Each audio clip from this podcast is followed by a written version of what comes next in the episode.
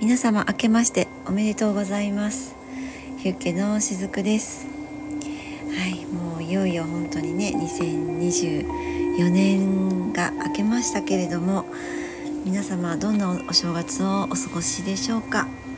はい。あのお仕事の方もねもしかしたらいらっしゃるかもしれませんしとねえっ、ー、とご家族でねえっ、ー、とご友人でとかまあお一人でっていう方もねいらっしゃるかなと思うんですけれどもねあの私はね普段と変わらないお正月を迎えています。はい。あのまあ若い頃はですねえっと夜中からその元旦のその瞬間を、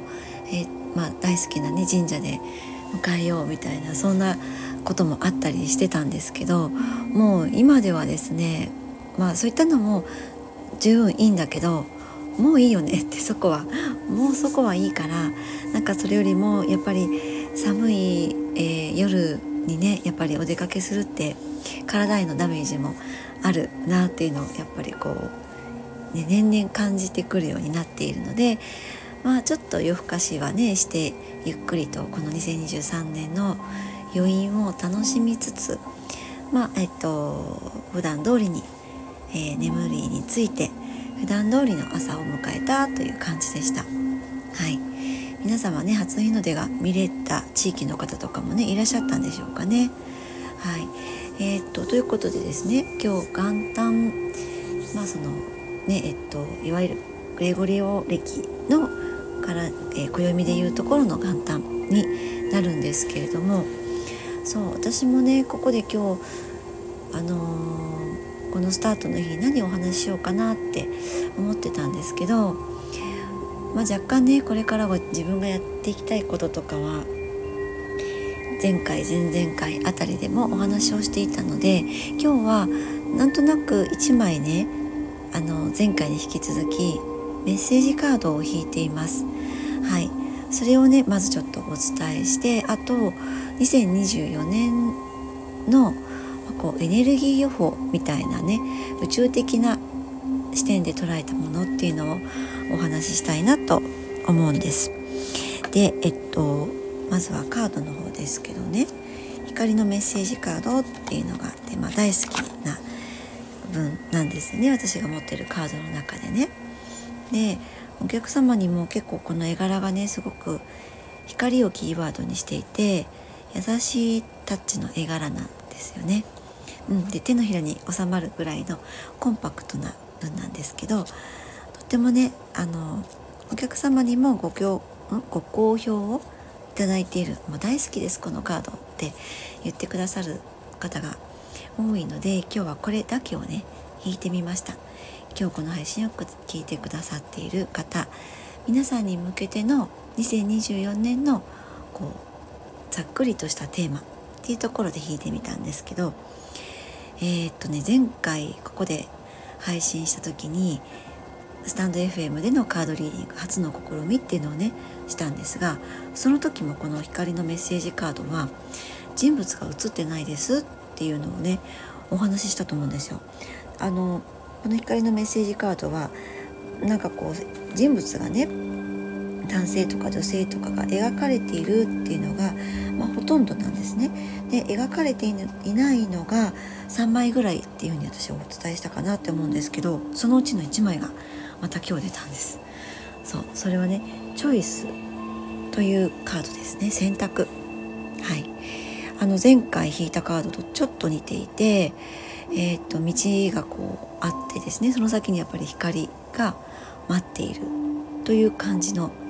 カードなんですよね。前回引いたのは何だったかな？ちょっともう忘れちゃった。ちょっと待ってくださいね。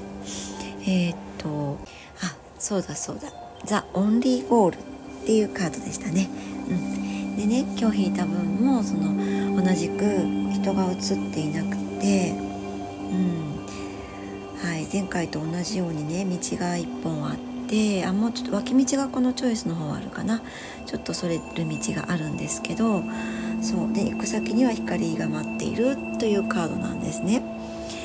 あのー、まあ本当にこのカードズバリ出たなって思ったんですけどやっぱりこう私たちって生きてる中でいろんな選択をする場面ってあると思うんですよね。そうでそれがそのね愛を持って進む選択の道なのかそうでないのかっていうその2つに大体大きく分かれると思うんですよ。でその愛を持って選択するものってじゃあ何なのかっていうと自分のハートが純粋にもうこれがやりたいんだこれをしたいんだっていうところでなんかこうよくわからないけど何のこう損得も考えていないけど誰のためとか自分のためとかそういうことも全く考えてないんだけどこれがやりたいんだっていうそういった愛のエネルギーでもって進む選択の道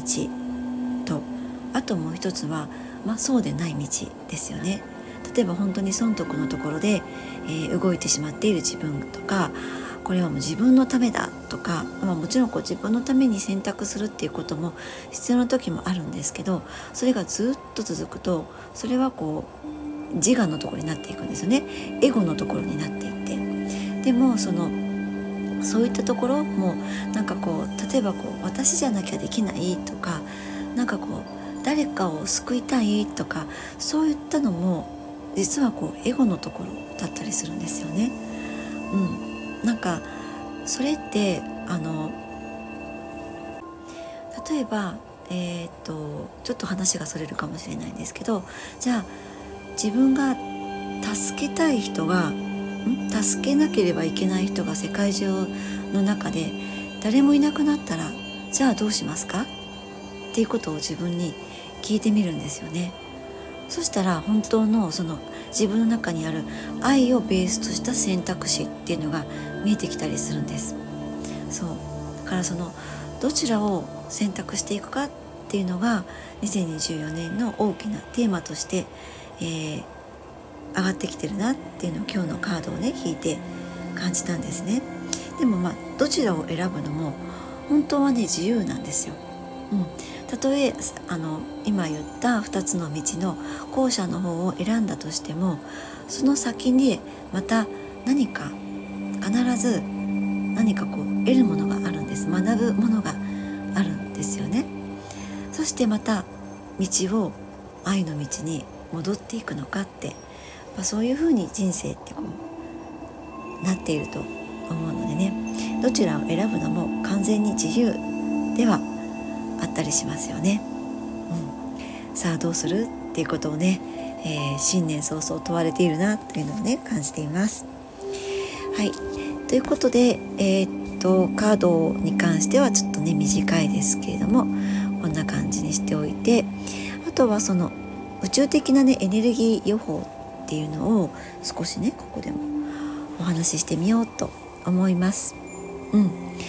えー、っとまあ世間では世間ではというか、まあ、スピリチュアル界ではなるのかな？2025年問題っていうことが結構言われていますけれどもなんか私あんまりそここう YouTube とかで上がってくるのでああそっかそういうのもあるんかもしれないなっていうぐらいであって実はもうちょっと違う感覚があるんですよね。実は2026年とか28年とかもうちょっと先行くと2030年あたりまでのスパンを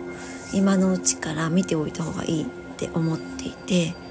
そう今年何か新しいことを始めていくとかチャレンジするっていう人もそうなんですけどそれをこの1年でどうにかしようっていうような感じではなくてもっとそれをえー、っとまあ、種まきみたいな感じですね。今年がそれのね。でそれをね耕していくとこまでをこの1年でやっていくと思うんですよ。そしてそれが2026年とかこう30年にもかけてうんと花が咲いていくっていうそんな感覚なんですね。うん、だから、うんうん、新たな世界の始まりっていうのがもうこの2024年だと思っています。うん、あの2024にこだわらなくてもよくてえっと、うん、私がよく言っているその旧暦のところですよね、えー、立春のあたりとかあるいは春分のあたりとかからをスタートで捉えていただいてもいいですよ。うん、本当にこの新たな世界の始まりであるかなと思っていますからこの2024年っていうのは3年から5年先をね本当に想定して動いておくといいかなって思っていてあとねもうこれまでも想定外とか、まあ、予想外っていうことってこの3年ぐらいの間にねたくさんあったと思うんですよね。うん、でもねそれが当たり前の世の中に今度はなっていきます。もう若干そういう風が吹いていますよね。ぱい年末にもねいろんなことがこう出てきましたよね。うん、世間的にもね出てきたかなって思うんですけれども。もうねそういったものがこうこれからは当たり前の世の中がいよいよ始まっていくと思っています。だから本当にこの時代が本格化していくという感じですね。だからもう当たり前が当たり前じゃなくなってくるっていう世の中になっていくと思います。だからあの失敗をしたとしてもですよこの1年、ね、何か新しいことに取り組もうとかねいう時に失敗しても全然よくってむしろ失敗した方がいいのがこの年であって今年の特に前半にたくさん失敗しておくといいと思います。必ずそれが後々の成功のもとになっていくからですね。そうだから、まあ、失敗したっていう風になってこう落ち込んだりとかあもうこれは自分に向いていないんだっていう風に思ってしまうそういったこれまでのやり方っていうのもどんどん手放していくことも大事になっていくしそれって結局その自分の持っている視点の切り替えですよね。今までは、えー、っとこっちの面から見えていたものがそうかこっちの面から見ると失敗だけどこっちから見るとこれは自分の成長の元になるものだとか成功の元になるものだっっていうふうに見ることができるわけですよね。そういった視点の切り替えとか考え方の、うん、考えパターンの切り替えとかそういったことが本当にねあの大事になっていきます。うん、過去のね延長線でいろいろと物事を考えていくとそれが必ず足かせになっていくのでそう臨機応変に行動していくっていうのをねすごく心がけていただくといいかなって思いますそういった中で自分の枠組みを変えていくとか壊していくってそういったことで世界が変わっていくのでそして変わっていったものを受け入れていくのも大事ですよ。ここでね。やっぱりこれまでとね違った世界が見えてくるとおっとこれはって一瞬やっぱり私たちってひるむんですよね。それがもう自分のパターンになってるから。でもそのお来たななんか変わったものが来たなって気づいたらそれを受け入れてください、ね、それだけで楽になっていきます。あとなんかこう視点を切り替えてみたりとかその考え方を変えていくそのパターンを変えていく時ってにとってもね、えっと、大事なことがあるんですけど言葉に気をつけるっていうことですね。特にこう否定しないっていうことです。あもうどうせ私こうだからとかあまたこれやっちゃったダメじゃん私とかそんな風にあのご自分のことね無意識のうちにちょっとこれも癖でね責めてしまう言葉がけをしちゃうんですよね。そう。でもそれってやっぱりね自分の中にどんどんこうぐさぐさって矢がね刺さっちゃうんですよ。誰から向けられた言葉でもなくて自分が自分に向けているその方言葉っていうのは一番自分がよく聞いててよく知ってるのでとっても自分の心に刺さっちゃうんですね、うん、だから何かこう失敗をしたとしてもあ今回これやっちゃったねってうん。大丈夫って言ってあげてください。この「大丈夫」っていう言葉めちゃくちゃあの大きなパワーがある言葉なんです。うん。うん大丈夫って。それでも大丈夫だからって自分にね言ってあげてくださいね。言い訳とかもちょっと良くないかなって思います言い訳っていうのも否定と同じようなエネルギーになるんですねだからあの言い訳っていうのをしないっていうのもね大事なキーワードになってくるかなと思いますね。あとはやっぱり結構私皆さんに何度もお伝えしているんですけど手放すとか執着しないっていうことがすごく必要になってきますね。うん、あの執着が一番足を引っ張るんですよ。自分の足を引っ張ります。だからそれらを手放していくことって大切なんですよね。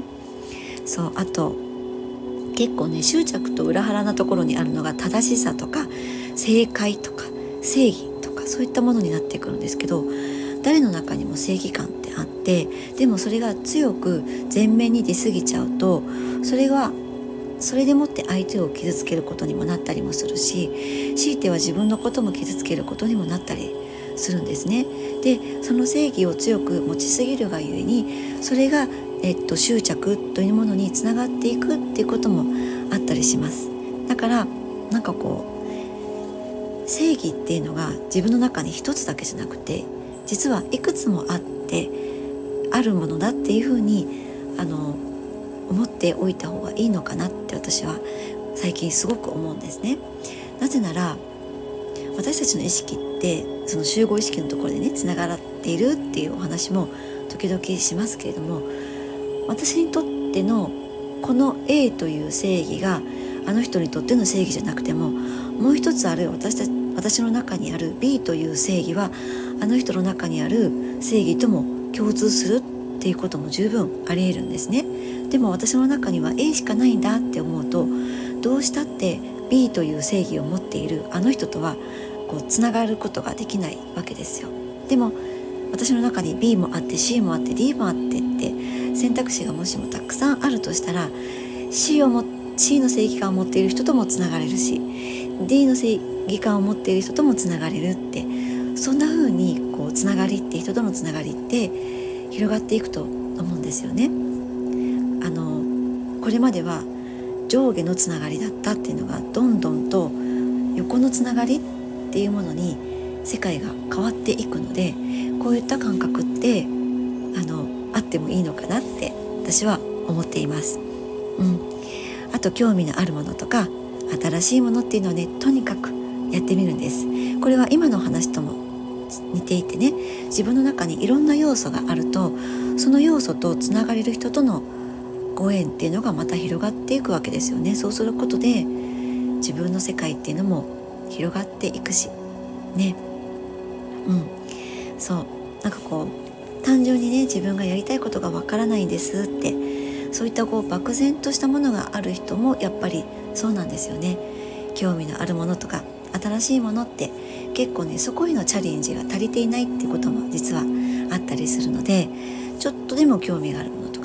なんか幼い頃にやってて好きだったこととかそれを大人の自分に置き換えてやってみるっていうのもいいかなって思います。はい。えー、っとここまではね結構現実的なところでねお話ししてみたんですけども、うん、そうそう。私ね先ほど、えーとまあ、氏神様だけですねお参りに行かせていただいてきたんですね。うん、であのうちのねサロンにも神棚があって、まあ、そこにねあのお祭りしているその分もね交換をしてきたんですが実はあのね年内にそこを交換しておきたかったんですよね。それがねちょっと今年は本当に年末忙しくて、えー、一番大好きなあの宇佐神宮っていうのがね大分のところにあるんですけどもそこに行くことができなかったんですよ。で本当はこういったこう札とかの類っていうのは年内に新しいものに、えー、取り替えておくっていうのが、まあ、一般的な習わしではあったりするんですけど、どうしてもこう現代のね社会の中でそういったのが忙しくってできないっていう方もね結構やっぱりいらっしゃるかなって思うんですね。で私がそのやっぱりできない年に心がけていることがあってあの節分の日がありますよね。そう。そのまでにやっておくっていうのもねこれだけはね心がけているんです。そう。だからあの例えばそのこのお正月の神社参りとかもそうなんですけどもしその忙しくってこの三が日にできなくっても私は結構ね三が日って氏神様だけにしか行かなくって三が日が明けてちょっとこう人がもうまばらになった頃に行くようにしてるんです。でそれはでも2月の2月3日の節分前までにっていうことを自分の中で決めていてあそこも一つの節目なんですよね。もう一つ3月の春分も大きな節目になるんですけどこの1月とか12月31日の節目に、えー、できなかったことっていうのはこの2月の、えっと、節分ねあのあそこを例えばこう大晦日に当ててみて、えっと、物事を考えてみるのもいいかなって思いますしあとは3月の春分の日にそこを当てはめて、えー、考えてみるのもいいかなって思っています。そうなのでこの放送を聞いてくださっている方でねあちょっと忙しくて周りに行けそうにないなっていう方は一つ、えー、そういう風なところもねおすすめだったりしますよ。はい、うん、そうでねもう本当に3月の春分までねさまざまな節目がありますね。えー、っとこのね、うん、地球のエネルギーの変化もありますし太陽系のね変化もあったりするので節目の意識はありつつも自分のリズムをちゃんとこう掴みたい。それがこの新年からの、ね、3ヶ月かなって思うんです。春分のあたりまでの3ヶ月ですね。そう。でねうんなんか実際に例えばその安価なものとか早く結果が出るものとか、うん、そういったものに手を出すっていうことをもう手放していってそれこそ。やめていって。ね。見えない部分とか精神性のとことかあとこう肉体の自分の肉体の内側のところとかですね。そういったところを着実に、えー、っと育んでいくっていうそういったターンに入っていきますそう本当に大きなシフトチェンジなんですよね。あのこの地球って200年とか400年とか2000年っていう、まあ、そういった単位で世界の彩りがね変わる節目がね今重なっているんです。うん、あのちょっと振り返ってみると10年前にはなかったものが生まれてねそしてここから先10年後にはこれまでの大きなものとかもう土台としてきたものがなくなって新しい世界がねきっと広がっていると思うんですよね。うん、あのもう形の在り方が変わるので例えばそのパソコンとかだったらこれまでのデータっていうのがこうパッと消えてしまって新しく組み替わるとかそんな感じですよね。あのクラウドにね載せていたものは消えないんだけどもしかしたらこれからっていうのはそのクラウドという存在すら消えるっていう本当にそれほどのなんかこう当たり前だったものが当たり前じゃなくなるって今のこのクラウドっていうのはあの例えの話ですよ。ねうんまあ、そういったこともあるかなって思うんですよね。うん、なんかこう形のない中に本当にあるものを見ていくそんな時代にこの2024年から2030年にかけて、うん、そのそのステージがずっと広がっていくという感じですね。うん、こう自分を見つめるとか向き合うとか大切にして愛するってそうやってこう自分を深めて広げた方がここからもう本当にねより生きやすい時代にていくと思います。うん。ね、あの自分のリズムをつかんでなんかこう宇宙というもう壮大なこうオーケストラの中で自分という存在の音色をきちんと奏でたいってねそんな方ねどうぞあのまた私のこの配信聞いてくださるのもいいですしね、とはあのセッションとかもね受けてくださるのもいいかなと思います。これからこうもう本当に年齢とか関係なくですよ関係なく目的意識を持って行きたいってそんな人のサポートをね私は本当にあのどんどんさせていただこうと思っていますのでどうぞ2024年も、えー、雫をよろしくお願いいたします。はいということで、えー、新年のメッセージ少し長くなってしまいましたけれどもねどうぞ皆様良きお正月をお過ごしください。しずくでした。